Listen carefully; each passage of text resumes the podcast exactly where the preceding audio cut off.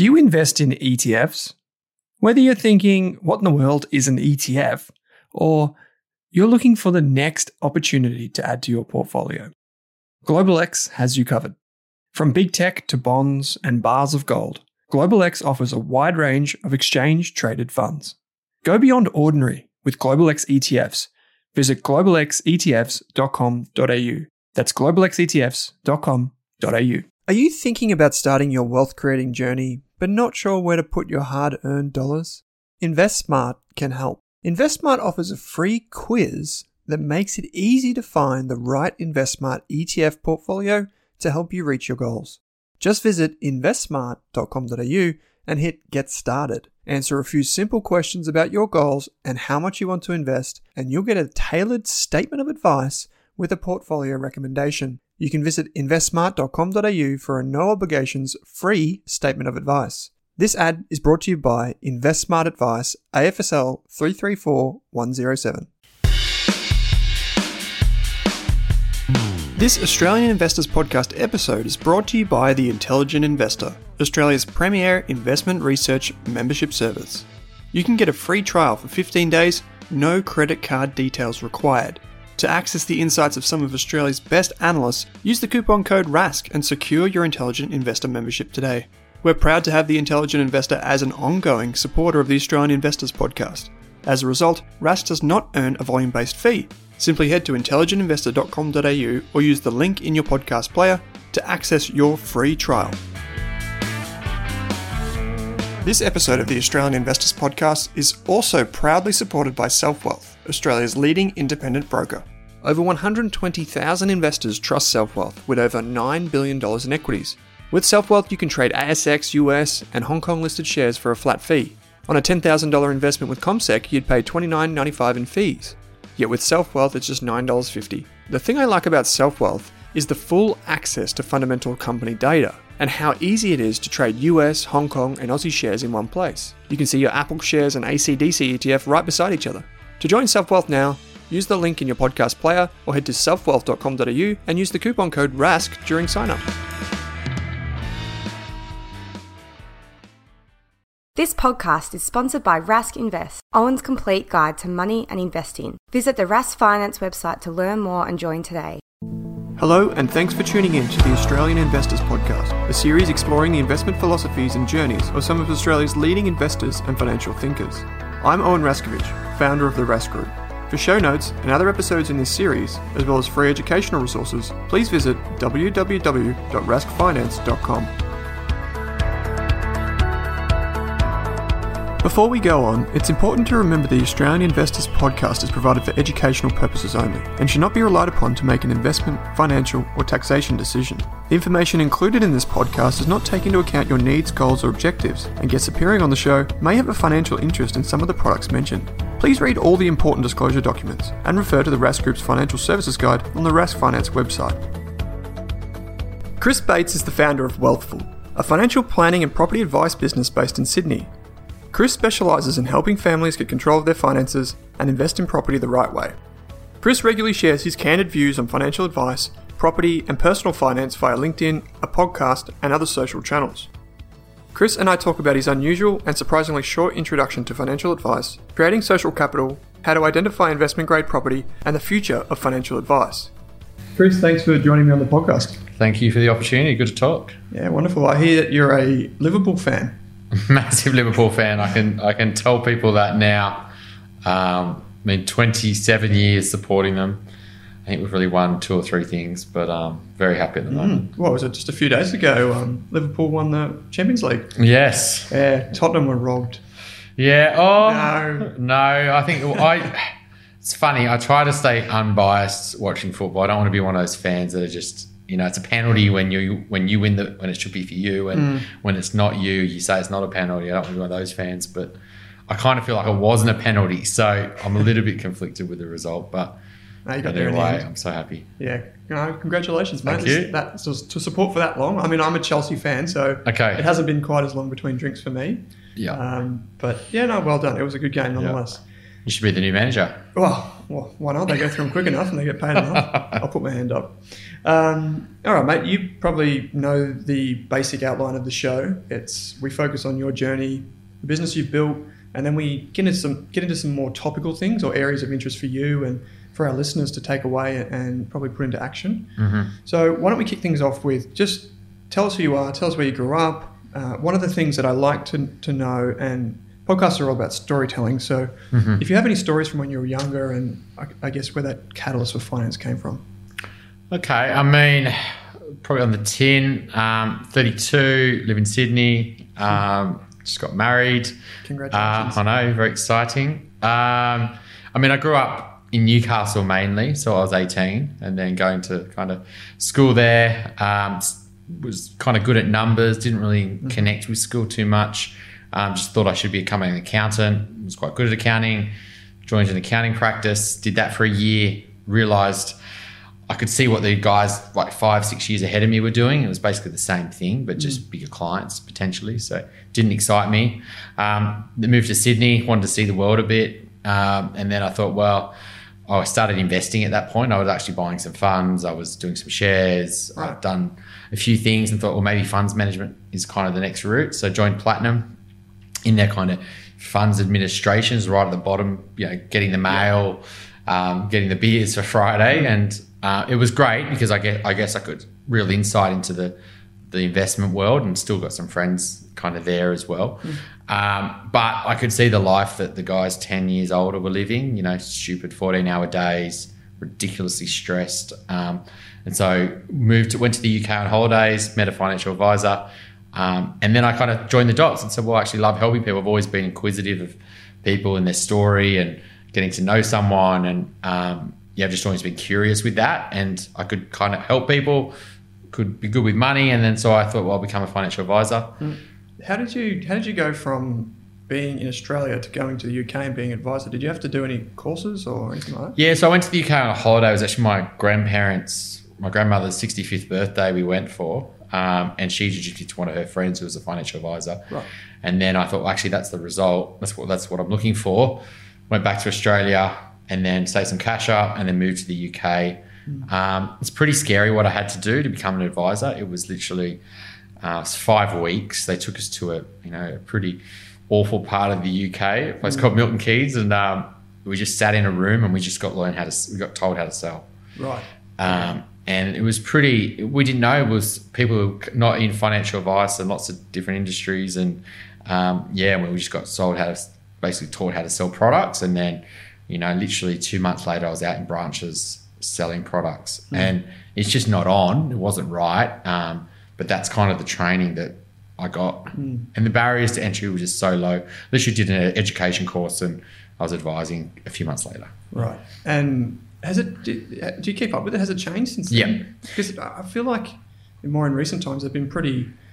The regulator over there has been pretty ferocious in terms of clamping down on standards and introducing regulation, especially in the fallout of the GFC.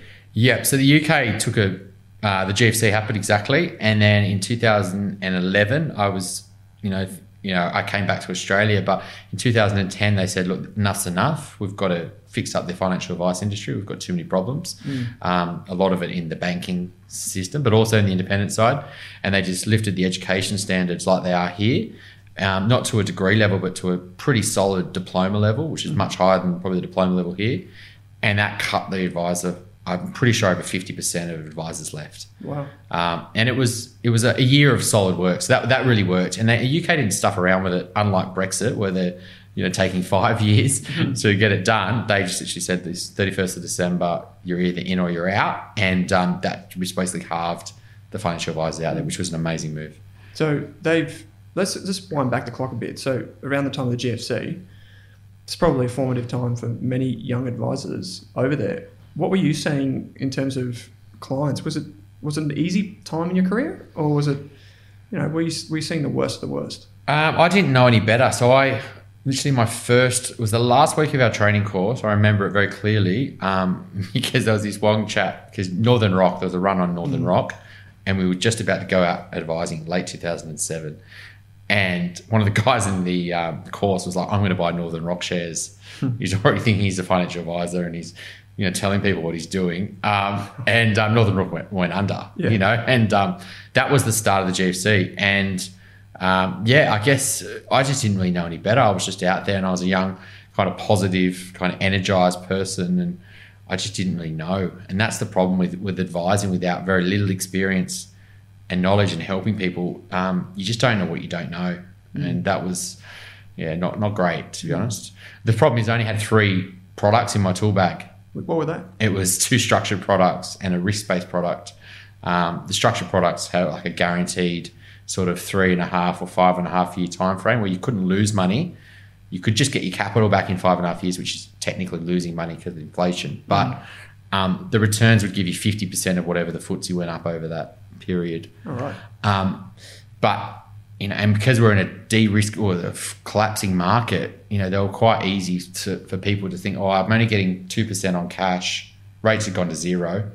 Um, I might as well put it into something like this for the next five years. At least it's guaranteed. Um, but they're awful products. Did they work out? Um, so this 2007, 2012, like the FTSE did go up for some, but you know they may have made 20% over five years instead of making you know 15% or something like, or maybe even making six percent or something. So they they didn't lose money. I was probably you know tell you the story in detail um, when 2009 happened and the market had properly crashed in March 2009. That was the the bottom. So we're near, over 10 years now into the bull run, which is just crazy. Um, I was actually probably the one of the advisors out of the whole country that was selling the most of, and it was selling, and that's unfortunately the case.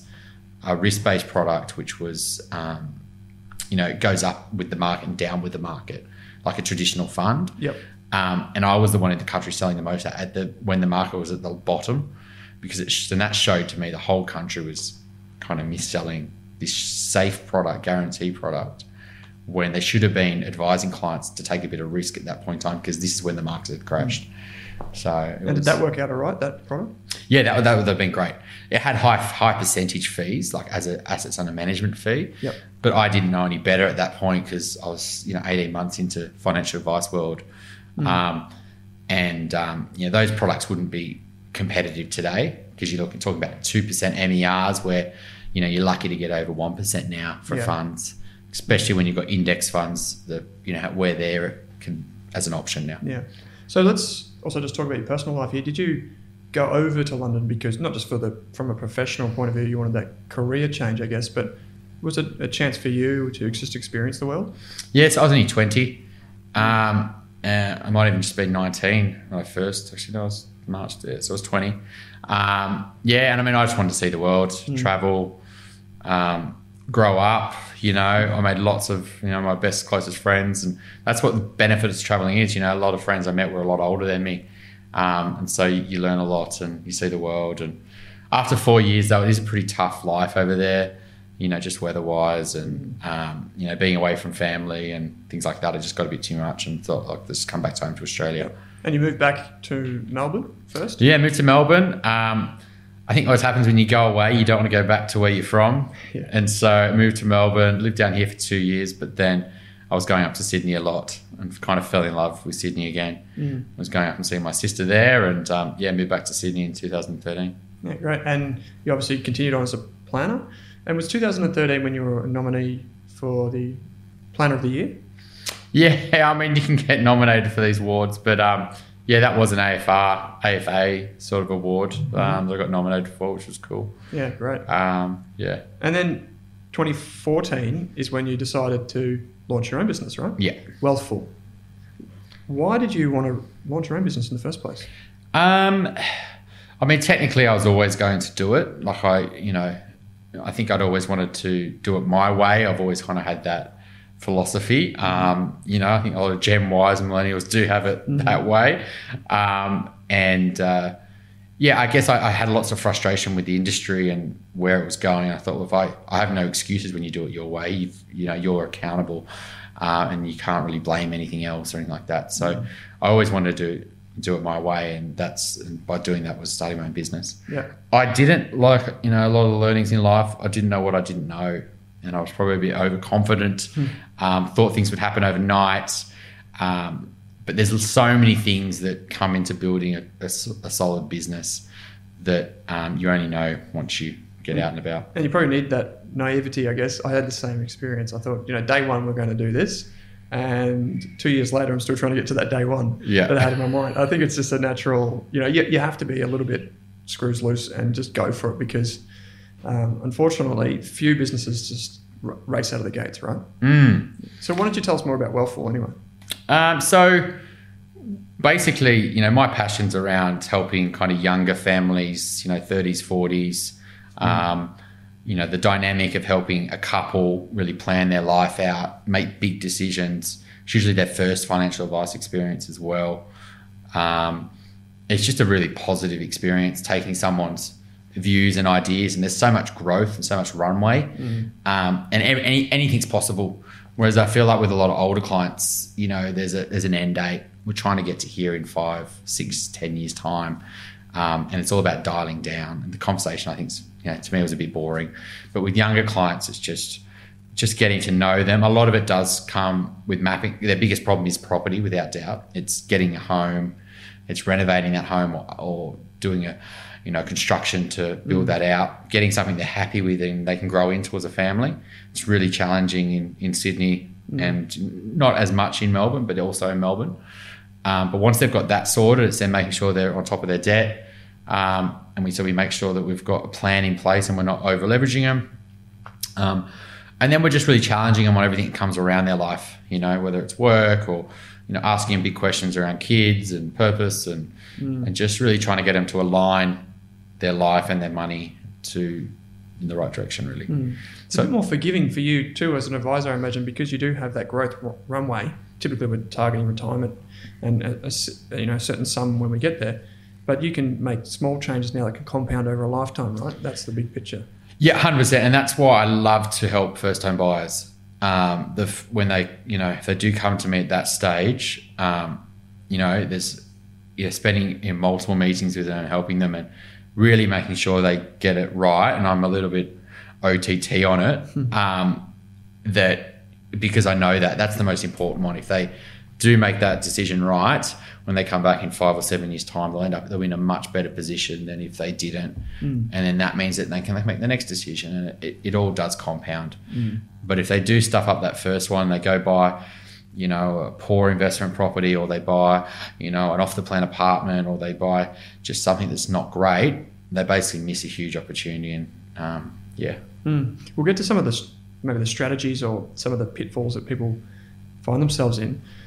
Uh, I, I read on your LinkedIn uh, a post that you wrote a little while ago, and you, and you said, and I'll quote it, it's, it's something to the effect of, um, not, not only do you coach people to make smart financial decisions, you coach them to make good life decisions. And for me, those two are kind of inextricably linked, if you like, because you tend to see with people that if they have good life habits, they tend to have good money habits. Uh, I'm I'm keen to know how you go about rewiring them, and what what are some of the strategies you put in place, particularly if I'm, I'm imagining a couple, and you know, there might be some dynamics around money or some perceptions around that. How do you deal with those types of situations, and what are the I suppose, pardon me, some of the common strategies you use? Um, so we always, so the first conversation we always have is on a phone call, and um, you know, the, I'll just kind of tell them a bit more about what we do, and then we go straight into asking questions about who they are, tell me more about themselves, and what I'm really wanting to know is what's motivating them, where they're from. So, like, well, you asked me, you're from, you know, did you grow up in Sydney? Yeah, we grew up there. Where's your partner from? Or they're from the UK, and oh, how long you guys been together? Or four years, you know.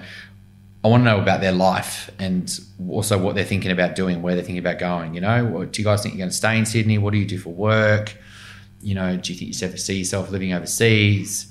Um, we're trying to figure out where they want to go with their life, and so and if they don't know that, then we more, we're much we're best trying to figure that out and really make some decisions on that because most people don't want to think about where their life potentially could be.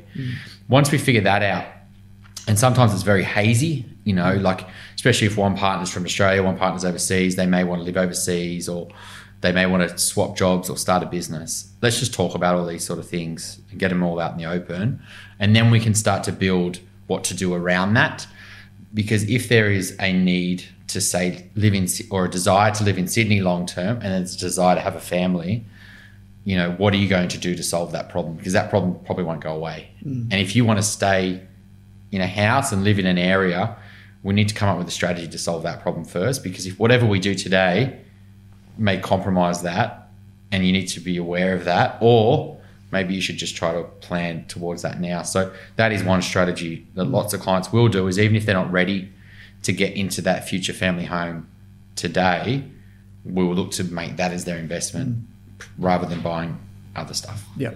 Okay, so it's mainly about getting that, knowing where you want to be settled in particular, which is a big thing, right? Yeah.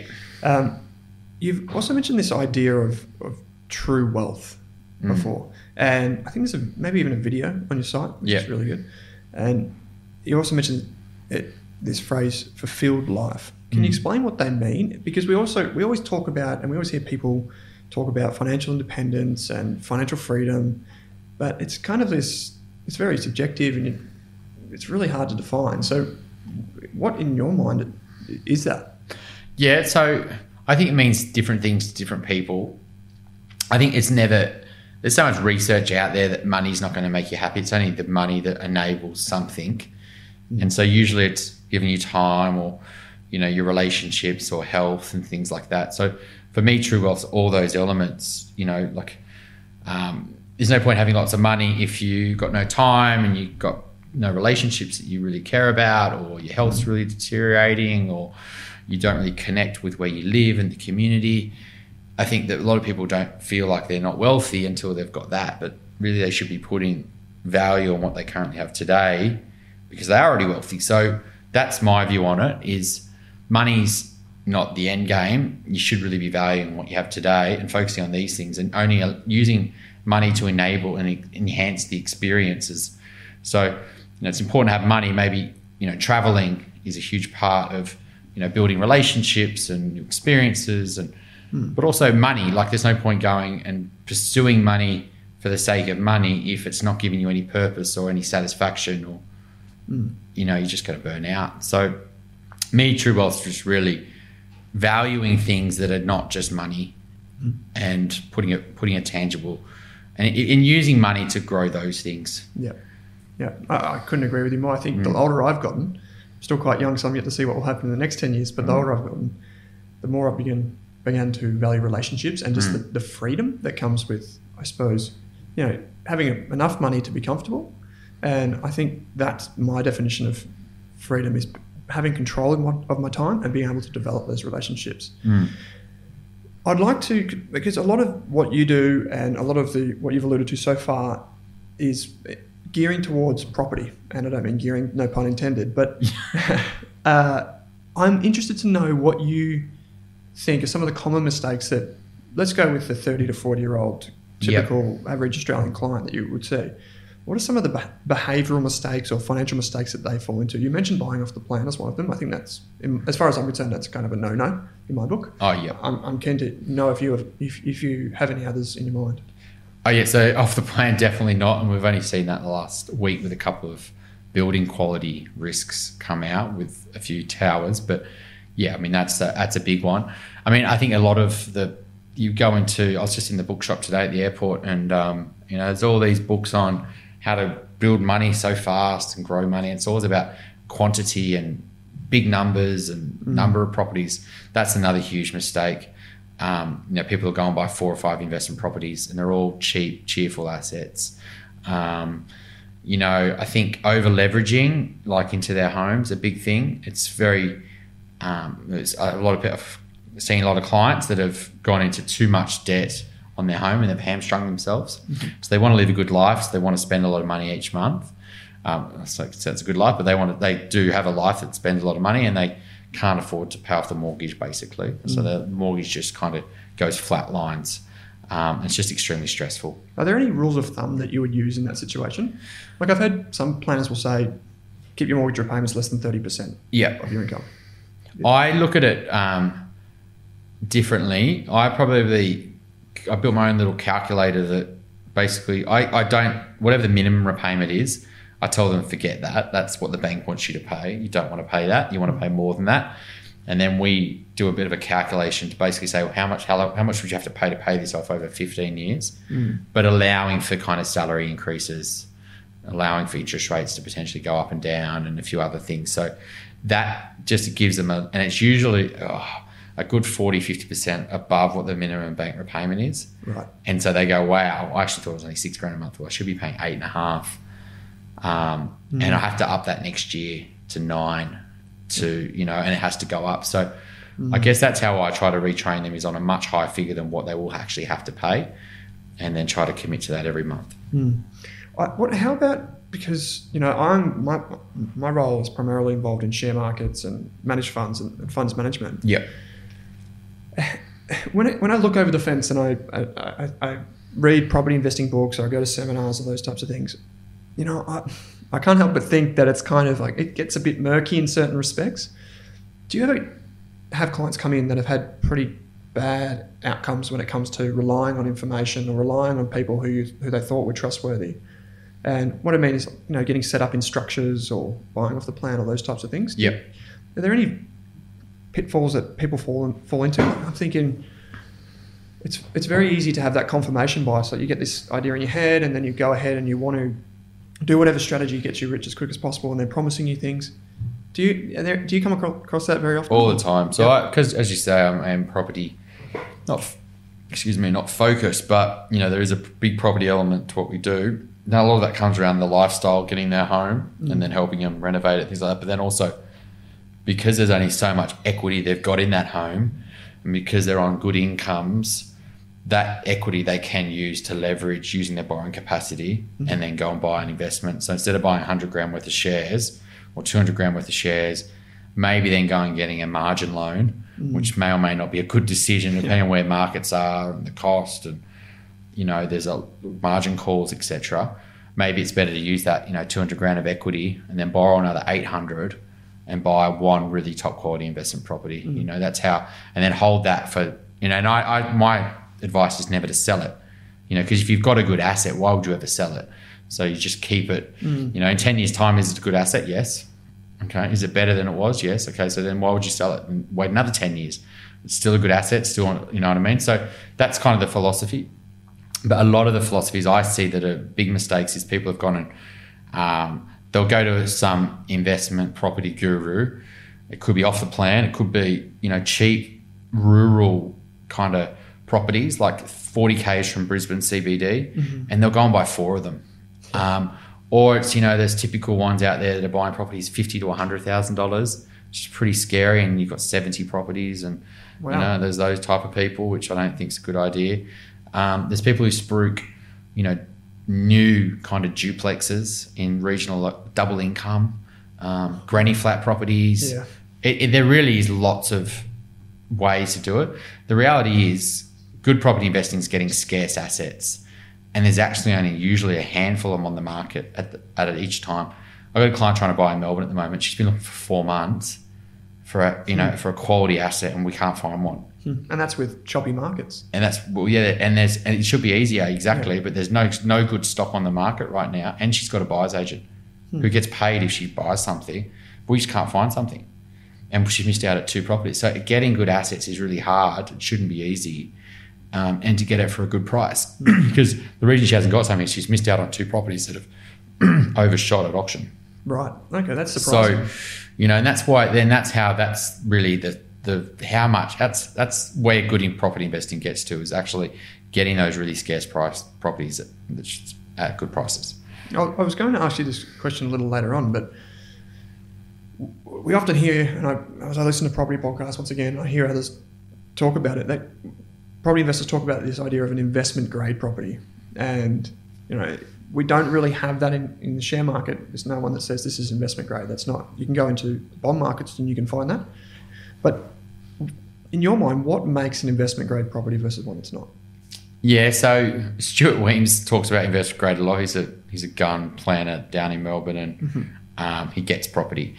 Um, really, it, it comes down to the just just two fundamentals. He's got demand, and you've got supply. And so, really, if we think about supply first, it's really easy to think about that. Can they build more of it? Um, and is it truly scarce? Is it you know? And So if you think about a house and land package in the suburbs, can they build more of them? Yes. Can you think about a new high rise? Can they build more of them? Yes. So they're just fundamentally they're flawed because there's just more supply that can be built. New townhouses, they can build more of them.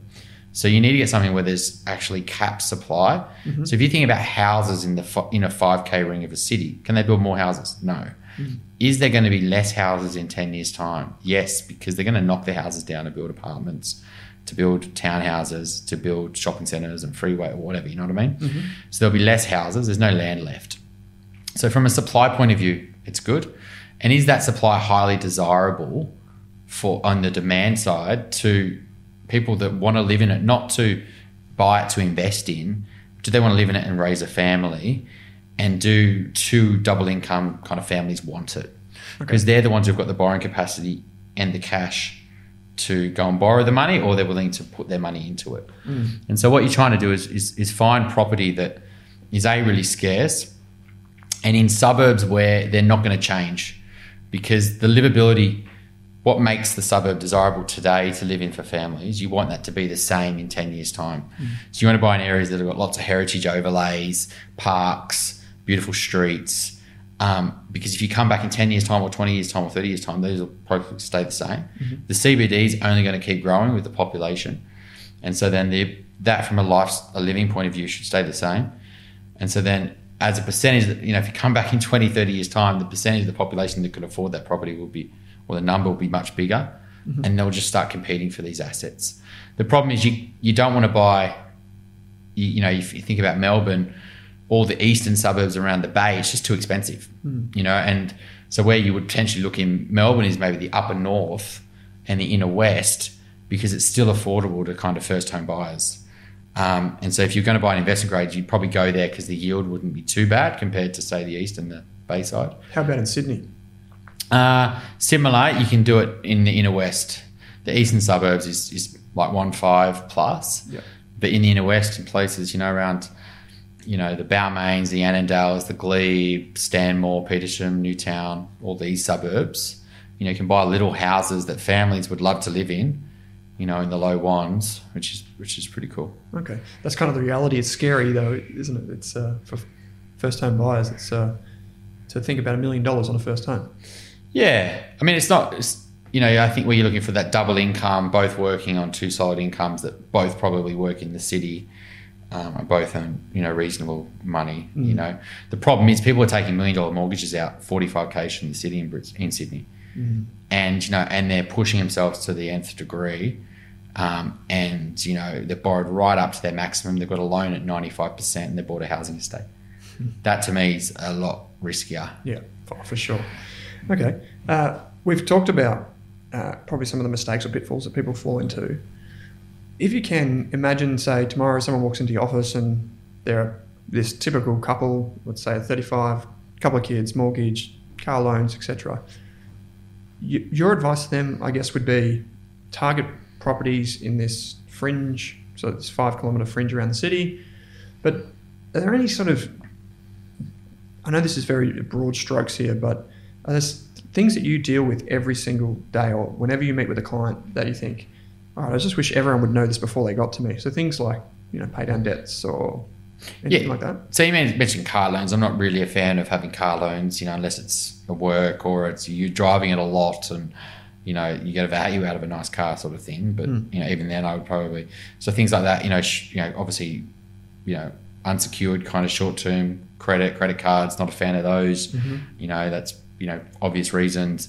Um, you know, I would still do all the, you know, get the clients to talk about all your foundations about having a cash flow system to make sure that you manage money on a, you know, have a system that works. Um, you know, do your super, do your insurance, you know, all those foundation things. Mm. Um, but once you've got all those done, um, you know, only own good top quality properties. You know, like don't own a, you know, two bedroom unit in Toowoomba or something like that just because you bought it when you were 25 and you still got it and it's done nothing in 10 years, just get rid of it, you know? And, yep. um, if you're going to buy a home and you're going to take out a lot of debt, make sure it's something you can grow into as a family, you know? Um, so there's lots of, you know, I guess there's things, but, you know, really good financial advice is actually really simple and it's actually good foundations. It's not ultra complex strategies that, you know, uh, stock picking, you know, the next kind of growth story. I just don't think that's good advice. Okay, let's change gears a bit because I, I've read some posts that you've had in the past about uh, different apps or services and technology, the way that's changing the financial advice industry, and talking Yep. about keeping things simple. Uh, some of these apps, you know, saving, budgeting, investing, etc.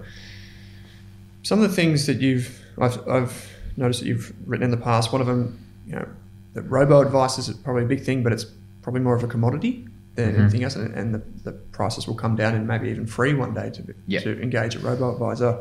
Um, another one is that um, it may become free or automated at least to get financial health check. Yep. And um, there's a couple more that you have, but I'll, I'll, I'll, sp- I'll spare. I'll let you do the talking. Um, can you explain? Can you explain where you see the financial advice industry going? Because you're you're at the coalface, right?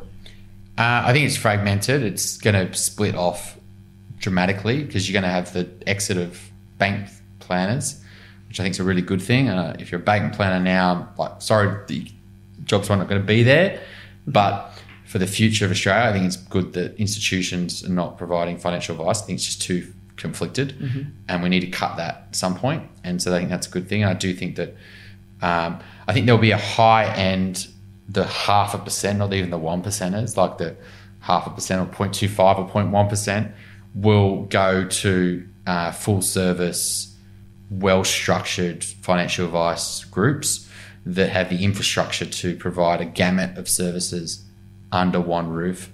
But they'll have to be a bit smart and make sure that they don't do the wrong thing because those things will come unstuck, as we've kind of seen recently as well. So those ultra ethical high net worth businesses will do really well because there will be a growing cohort that will seek experts and thought and value time and value knowledge and will pay for that advice. But you'll need a proper infrastructure. You can't just start a business tomorrow and try to compete there because there's already established players that will do really well. But I then think there's going to be this huge gap, and I think that you know uh, a lot of um, the time, especially unless compliance dramatically goes a whole other flip, and compliance becomes really easy, uh, and time like not very time consuming. Um, it'll be very hard to deliver advice to everyday Australians unless compliance costs come down dramatically and it becomes much automated and much easier. Um, so if that happens, then yeah, I think everyone there'll be a role for advisors. But unless that happens, then I think a lot of advisors are going to struggle. Yeah. And so, you know, there'll be not really profitable businesses. Um, and then I do think there'll be online players that really take off. I don't think robo advice. I think everyone got scared about it, but really it's just an automated investment solution like an index fund. That's you know they're not that complex, um, and they have been commoditized. They're already there now. I think, um, but those those robos are now attaching advisors on that you can basically have for 30 basis points or 20 basis points and they can you know talk to you about things and So kind of like a subscription, if you like.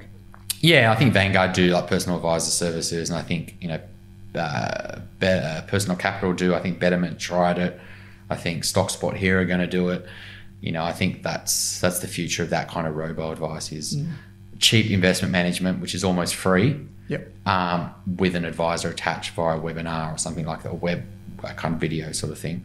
But I don't, I don't think that's pretty boring. I think the next evolution of advice will be kind of AI sort of machine learning models that you can basically plug in your financial situation and it'll give you insights and say, look, you're spending this. You hmm. sh- have you thought about doing this with your money?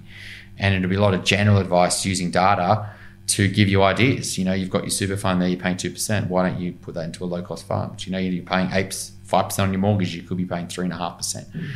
And would you want us to implement that? And then you'd say yes. And then they would spit out an automated advice document and help you manage that process through. So I think unless you are providing really value around the, the, the conversations in life, should we buy our first home? Should we move overseas? Should I take that job? Should I start a business? Should we have a family? These questions, if you're not expert in those type of questions, and you're just selling products, the computer will do that. Yeah. How far do you think we are away from having a solution that can kind of be more holistic than fragmented, like you said, in the investing piece, for example? Uh, good question. I was way overconfident with this stuff, and I think you know there's always overhype with technology, and then there hits this kind of this dip. I think Gartner do a really good Mm. graphic of that, and when new technology comes out, we think it's going to change the world, and then it kind of goes through this dip, and then it comes back. I think we're in this dip where they're trying to figure it all out. So, uh, ask me two years ago, I would have said in two or three years' time. Now, I probably still think it's probably another five years away, you know, until we start to see this stuff. It's kind of an exciting thing for consumers, I guess, and particularly people that haven't had access to advisors in the past, whether that be because they simply just don't um, have a trust or whether they don't have the financial, they think they don't have the financial capacity to be able to just have a system that might say, read your bank statements and then just spit out some recommendations. I mean, that's pretty exciting for them, pretty scary, if, like you said, if you're just pushing products on the other side of the table. Yeah, and I think like you know, think someone like Finder, for example, right? Hmm. You know, if they if you they've got access to all the products there, and so if you just gave them your data and said, "Tell me what I need to do," hmm. and they had a, a machine chatbot that talked you through it and said, "Do X, Y, and Z," and it's going to save you Y. Do you want us to do that for you? Press press your thumb here. Like it's it's I, I do think it's going to come, and so the only way to really stay so in that world is to be the you know the trusted advisor that's good at answering those big questions because you can't put in there into that thing should I have a family Yep. it's too technical it's too like Yeah. assumably you know you know what I mean there's just so much to it I think, um, you know, while this is kind of a scary development or potentially disruptive for some advisors, it, it can also, like you said, if you are the right type of advisor, this is probably a really exciting time for you as well. And for you specifically, you've developed this a, a, a tremendous amount of social capital, what uh, what we call social capital, in the sense that you've got an online presence. People know who you are. Um, your business. I, I'm keen to know how it affects your business, but let's just take a, an example. In on LinkedIn, for example, you have 21,000 people that follow you. That's. That's incredible. I don't think of any. I don't- I know of any finance professional in the country that has that amount of uh, following. Uh, and I'm in, I'm interested to know how that level of social capital impacts your business. Is that a, a genuine funnel for you? Yeah, yep. So we, you know, it definitely is, and we get, know, I get people reaching out every day, basically, um, but they don't all become clients. You know, we have a 15, 20 minute phone call, and you know, and I've got a, a bit of a niche that we work with, and you know, it's you know, unless they're at certain levels and certain points in their life, then we're not really the right fit. So, Yep. yeah, it definitely is. I think social content. Um, if you're doing it for the following or you're doing for that, then you're probably going to run out of steam. You know, you do it because you enjoy it. You do it because you it helps you. You find it interesting, etc. So when I started producing content, I did actually from a selfish, well, not selfish reason. There was a business, hopefully, outcome I could get from it, and it was a growing. You know, I thought it was a way of growing the business. But why would I do it every single day? Was because I enjoyed it Yeah. and so I enjoyed writing posts. I enjoyed, and so um, yeah, that's so. I think there's a it's it's great. I'm getting these things, but I wouldn't be doing it if I didn't enjoy it, and so that's that's the fun of it all. Um, you don't know where the opportunity is going to come from. The thing about content is you don't know who's following. So you, you unless you're doing a tracking, you're doing an email newsletter and stuff like that, which I'm not.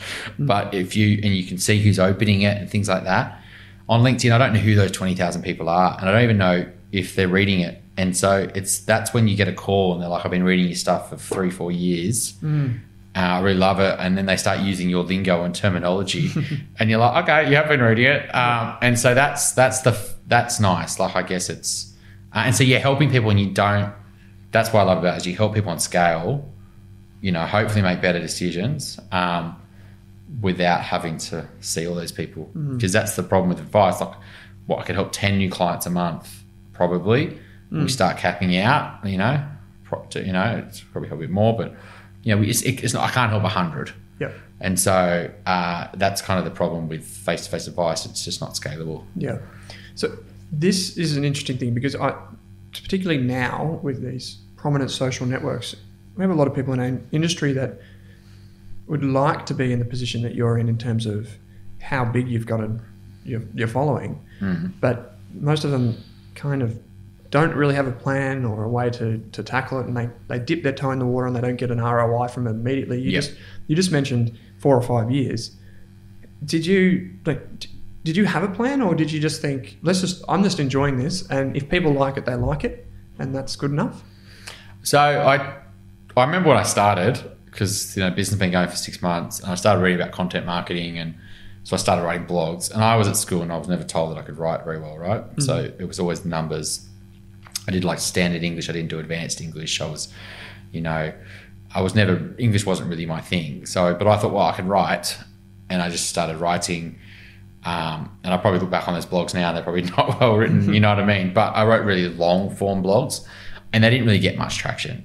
And um, I thought, well, that's it. I'm not going to try that anymore because I spent four, five, six hours doing this well researched piece. Mm. Um, I, uh, in saying that, though, a few of them were a bit controversial, and I, or was a bit of a strategy that I did have a bit, a few things I wanted to get out about the industry that were upsetting me. And so that was probably a negative kind of phase. I, I, started the business with a bit of haste and a bit of, I can do it better than that. And this is, you know, it's not right what everyone else is doing.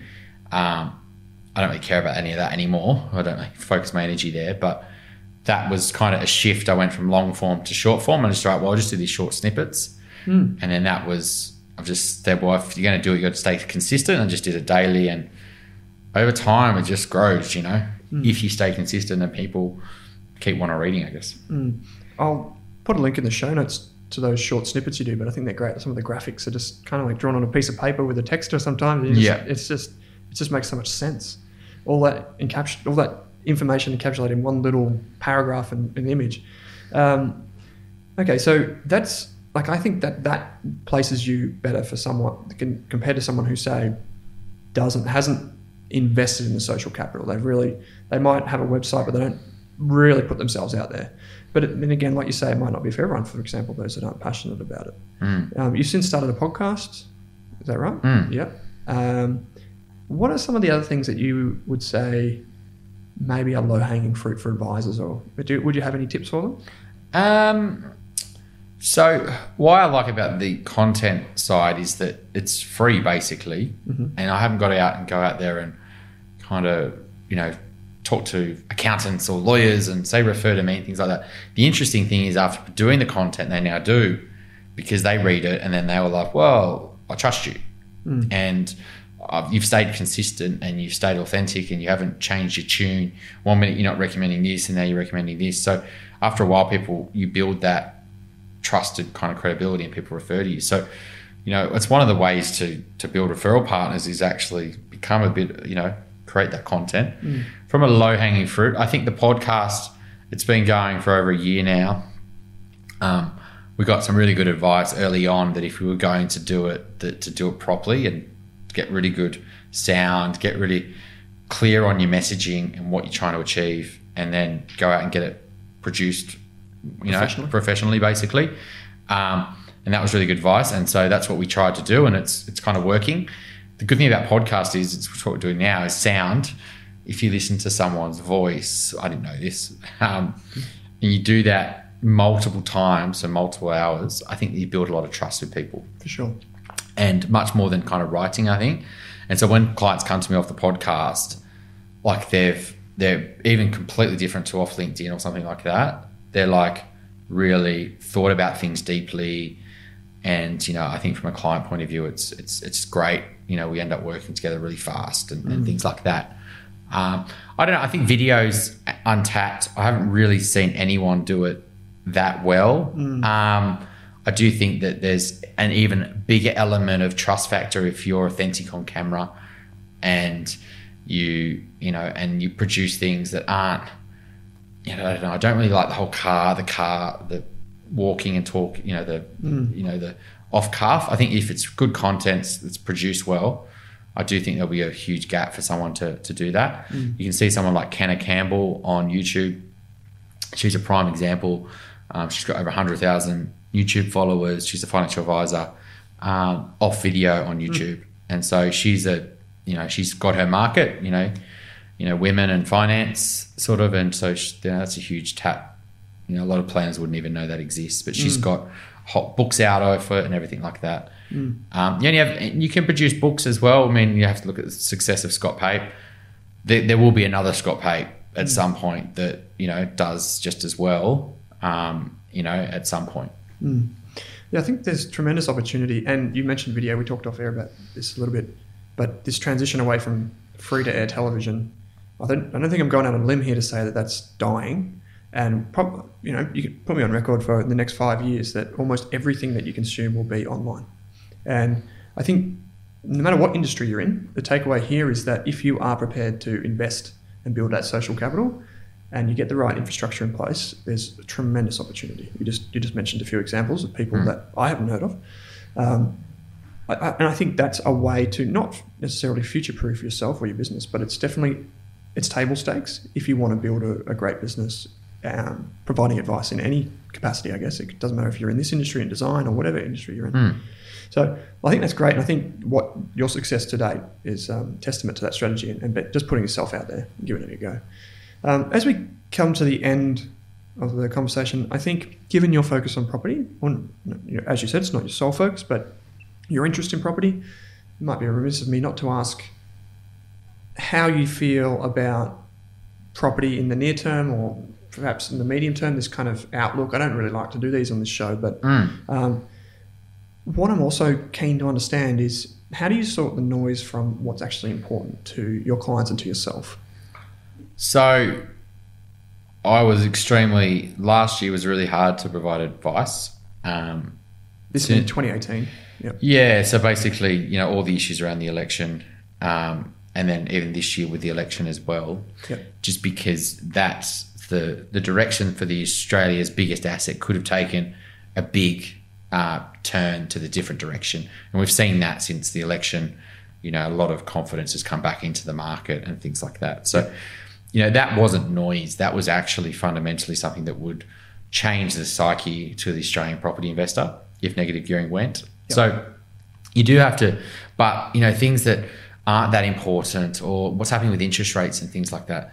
I don't think small little, you know, what's going to happen next month or, you know, there's so much, you're right, there is so much noise. I guess the reality is if you're only buying a few assets, really what doesn't matter to the Australian property market doesn't matter. What's happening to your micro market, to your house in your suburb is really what matters.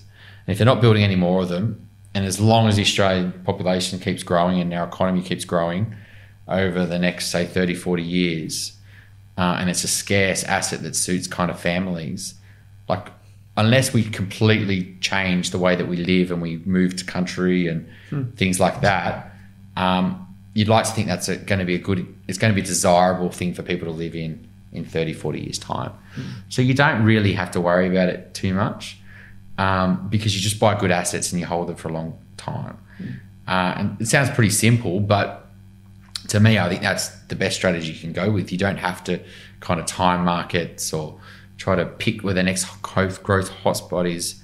Those things can potentially work, but you know you end up having to put that capital somewhere else, and the good asset might have gone up just as much, you know. Mm. And so a lot of that kind of flipping and all that sort of stuff, they can work, but a lot of the time they don't. Mm. I like this simple buy and hold, high quality. It's very much the way I approach my other in my investing in in the share market. Mm. Um, and I imagine with that, uh, you would be sometimes you have to pay up for those properties, right?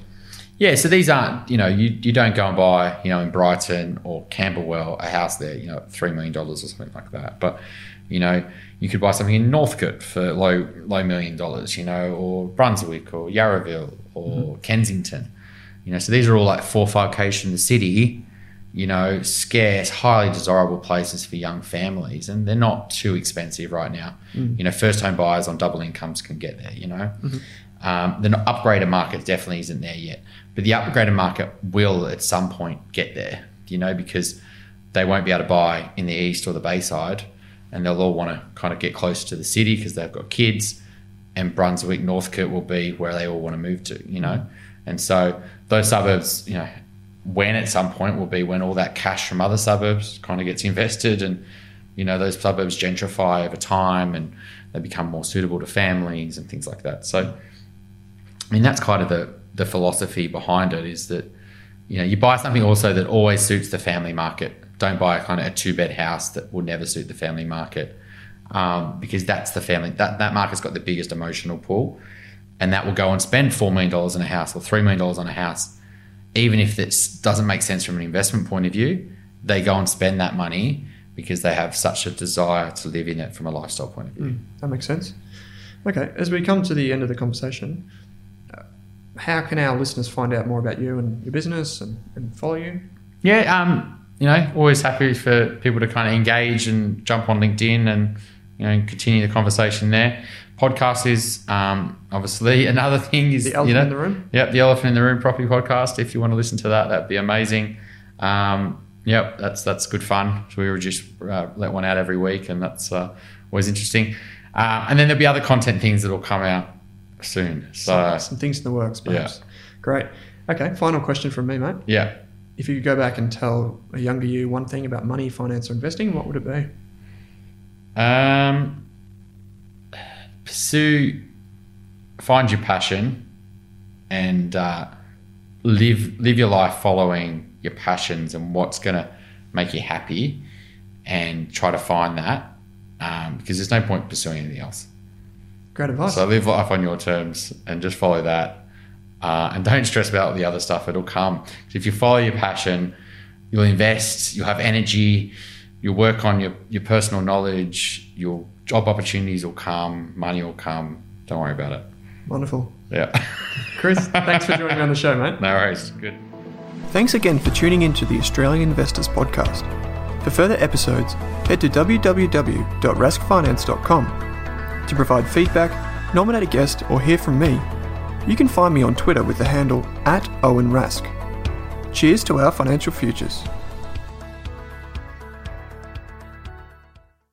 For more than a decade, I've been hunting for the best investors and their methods, strategies, and tools for investing. After years in the industry, countless books, a few degrees, and 1,000 podcasts and live shows, I've rolled this accumulated knowledge into something called Rask Invest. If you've ever heard me talk about a core and a satellite, active and passive, true long term compounding, or you simply want to know exactly how I would invest, now is your chance. Rask Invest is our new investment service, designed for all types of investors who want professional management of their core portfolio at a low cost from a team they trust. Rask Invest helps you automate your wealth creation and passive income. Simply click the link that says Invest with Owen in your podcast player to join one of our live platform walkthroughs or book a call with us. You can also view the Rask Invest PDS and TMD and get invested with me.